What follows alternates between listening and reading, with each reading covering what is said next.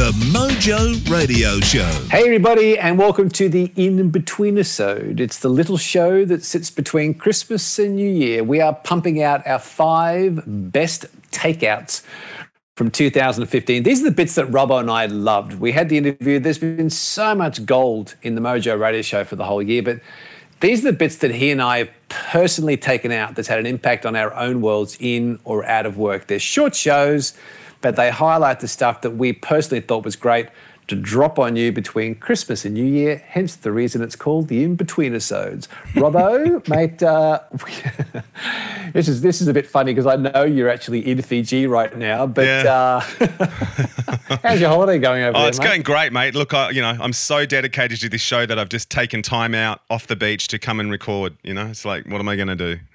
Those board shorts are a tad tight. Um, yeah, I know. Mind you, happy with those and not the budgie smugglers. That's Anyway, right. Let's uh, let's rock into it. We've got one bit each that we. Yes. think was the bit we've taken out of uh, 2015 before we roll into the newie. Who have you got for us this show? I've got uh, Terry Hawkins, a lovely lady who we spoke to earlier in the year. I, I'm not sure the episode number. Do you remember what that was? Ah, that'd be 41. We're good, buddy. 41, check. Terry's uh, an Australian living in the US. She's an author, a speaker, an all round fantastic person.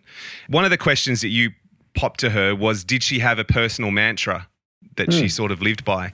And this was her answer. Gosh, I love your questions. They really put me on the spot.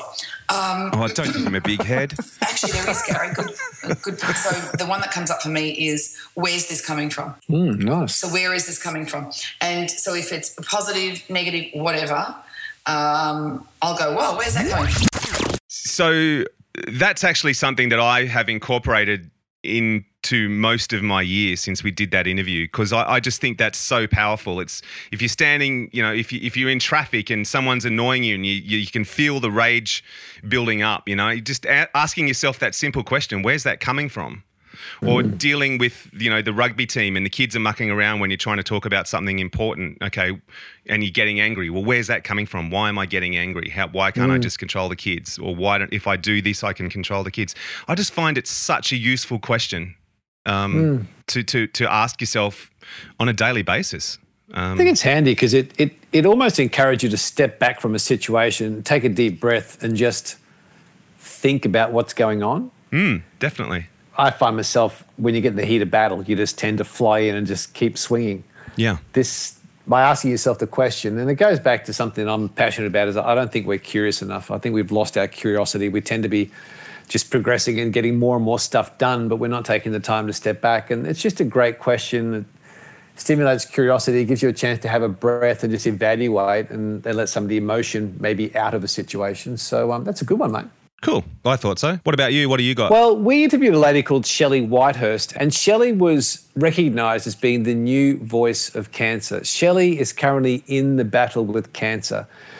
The backstory was that we'd had Shelli on the program, and she had had treatment for her cancer, which was quite aggressive. However, she was in a situation where it was going pretty good, and she was in recovery. Hmm. Went in for a checkup and found out that the cancer was back hmm. All through her treatment, when Shelli was approached by friends or people who would come and hear her story, she'd say, No, I'm fine, I'm okay. And mm. what she realized was, as you'll hear from this little piece from The Grab, and this is from episode 45, she wasn't fine. about six weeks ago, things started to to go a bit pear shaped, and I could feel it in my body. It's interesting how you know your body better than anyone else. And then I had an, I got pneumonia, and I had a massive increase of um, fluid on my lung, and I had to have what they call a lung tap, where they drain it. I had my radiologist, oncologist come in, and as soon as he comes in, you kind of go, "There's something wrong," because you only see him very rarely. And they said the cancer was back. And before that, I had treated my cancer like it was just an everyday thing. And you have to sometimes do that. But I probably didn't allow people and myself to really understand what it was and what having stage four cancer meant. So I wrote this speech for the ball previously to that Monday that was this perfect speech. And it was all about you know, inspiration and cancer and and and you know to share that message. And on the Monday I cried and cried, and then on the Tuesday I cried and cried, and then I had to figure out what I was going to say at this at the ball, and I threw it all away and decided that that would be my cancer coming out, and to say to everyone in the room, I'm not fine because I say I'm fine 20 times a day and I am so far from not fine. And it's a lie. And one of the things that I noticed while I was in hospital with my um, lung operation, which everyone said, oh, it's really simple. And then I was like, oh, no, it's actually really complex. We just didn't want to freak you out. and um, was that a lot of people just kind of went, oh, Shelli's just going into hospital again. She's fine. But I really wasn't. I went through the ringer. And the problem was, it's not their fault. And as I spoke about it too, this it's not a, a shaming or a naming thing. It's the fact that I hadn't been honest to people and I hadn't actually said, I need you to come and see me.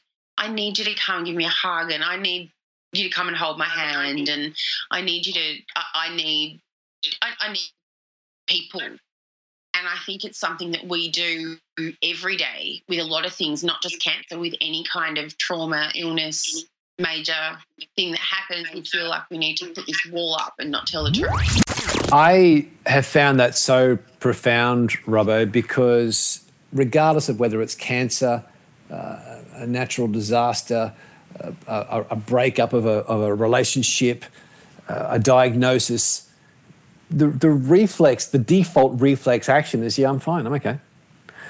But when you ask that question, how are you feeling about it? How does it feel to go through this? What are the feelings you're experiencing? It does open up a different conversation. You can get behind the wall. And I have found that really powerful. Mm.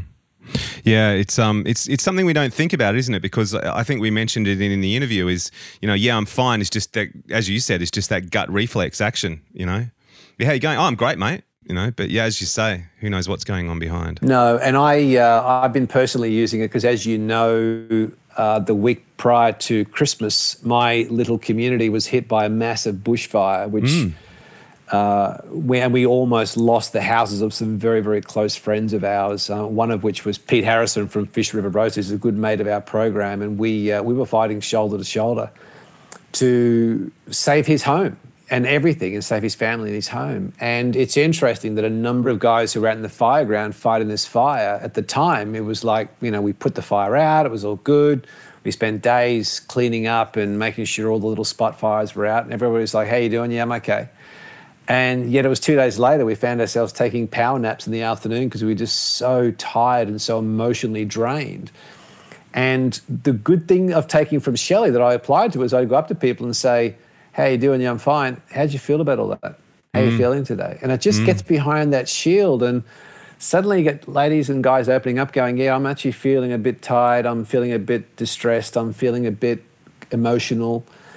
And yeah, it's it's just quite powerful. And I'd always wondered, you know, people just shrug it off with "I'm okay." But so, uh, guys, that was episode 45. It's very very powerful episode to listen to. And if you know somebody, and I'm sure we all do, someone who's going through cancer treatment, someone who's been diagnosed, someone who's living with it, or someone who knows someone close to them who's going through cancer treatment, mm. listen to that episode. It's powerful. The Mojo Radio Show. For the last year, we've run one of our favorite segments called The Lesson of Rock. Stuff we can take from the rock and roll industry, lessons we can take out, apply to our world. Let's finish the show with one. What do you got this week, mate? Mate, we're going to go back to one of yours about Sting. Right. Good way to finish. Out. God of Rock. Thank you for this chance to kick ass. Now let's get out there and melt some faces! The Mojo Radio Shows. Lessons in Rock. I was watching a documentary called 20 Foot from Stardom, and it sounds like me. it's me. a fantastic. don't, flatter, don't flatter yourself, buddy. Um, so I don't. I think you're 20 kilometres. Yeah, that's what I was going to say. Probably a bit further than 20 foot. um, but it's a really good show, mate, and it was about um, backing singers. Right. Yeah, the and unsung heroes. Back, Yeah, and of course we've had one of Australia's legendary backing singers, Wendy Matthews, on the show a number of weeks ago. And Yeah. that, for anybody who hasn't caught up, go back and listen to Wendy because uh, she tells the story of walking through Woolworths shopping and hearing "If I Could Turn Back Time" by Cher, and knowing that she sang the backing track or the, the timing track for Cher about what it was like, you know, being a backing singer for Lionel Richie and Tina mm. Turner and so on. But interestingly, Sting spoke about a lady called Lisa Fischer. Now, anybody who hasn't heard Lisa Fischer sing, go onto Google or Vimeo or go onto YouTube, put in Lisa Fischer and listen to this lady's voice. She is a superstar. What I loved was Sting could see the talent. And he said this about Lisa Fischer. During the of Winter, I just indicated to Lisa that she should, you know, vocalize and do something to evoke the spirit of loneliness or whatever. And out comes this voice, you know, this amazing, uh, extraordinary, ghostly voice. So every time she's performed that with me, I've asked her to do that. And I'm also intensely proud of my band. My greatest pleasure is to stand back and let them do what they, they can do. And they kick into this song called Hounds of Winter and they go to this out vamp. And Sting was cool enough to say, All right, go. Put a spotlight on her and just turn her loose. What I took from that, Robbo, is if you're a leader of a business, or you work in a social group, or you work in a PNC, or you coach a footy team, or you have a leadership role or a group of people, imagine taking that same principle and saying, give them directions, set them up, and then step out of the way and just let them be superstars. And I mm. think too much leadership is about having to direct and having to control. Mm. And I just thought that was just a wonderful, wonderful example of leadership and giving someone like Lisa Fischer the spotlight. Now, hmm. we know Sting's a superstar in, hmm. in every degree, but to take the spotlight off him, Yeah. put it on to someone who's his backing singer and just let her do her best work, I, I just think it's a wonderful lesson for all of us. Hmm. The Mojo Radio Show is produced and recorded in the studios of Voodoo Sound. For more tips and tools to get your mojo working, check us out on Facebook at The Mojo Radio Show or online at themojoradioshow.com. For more about Gary, see GaryBertwistle.com or to polish your next audio or video production, check out voodoosound.com.au. And for the right voice, realtimecasting.com. Andrew Peters speaking. See you next time.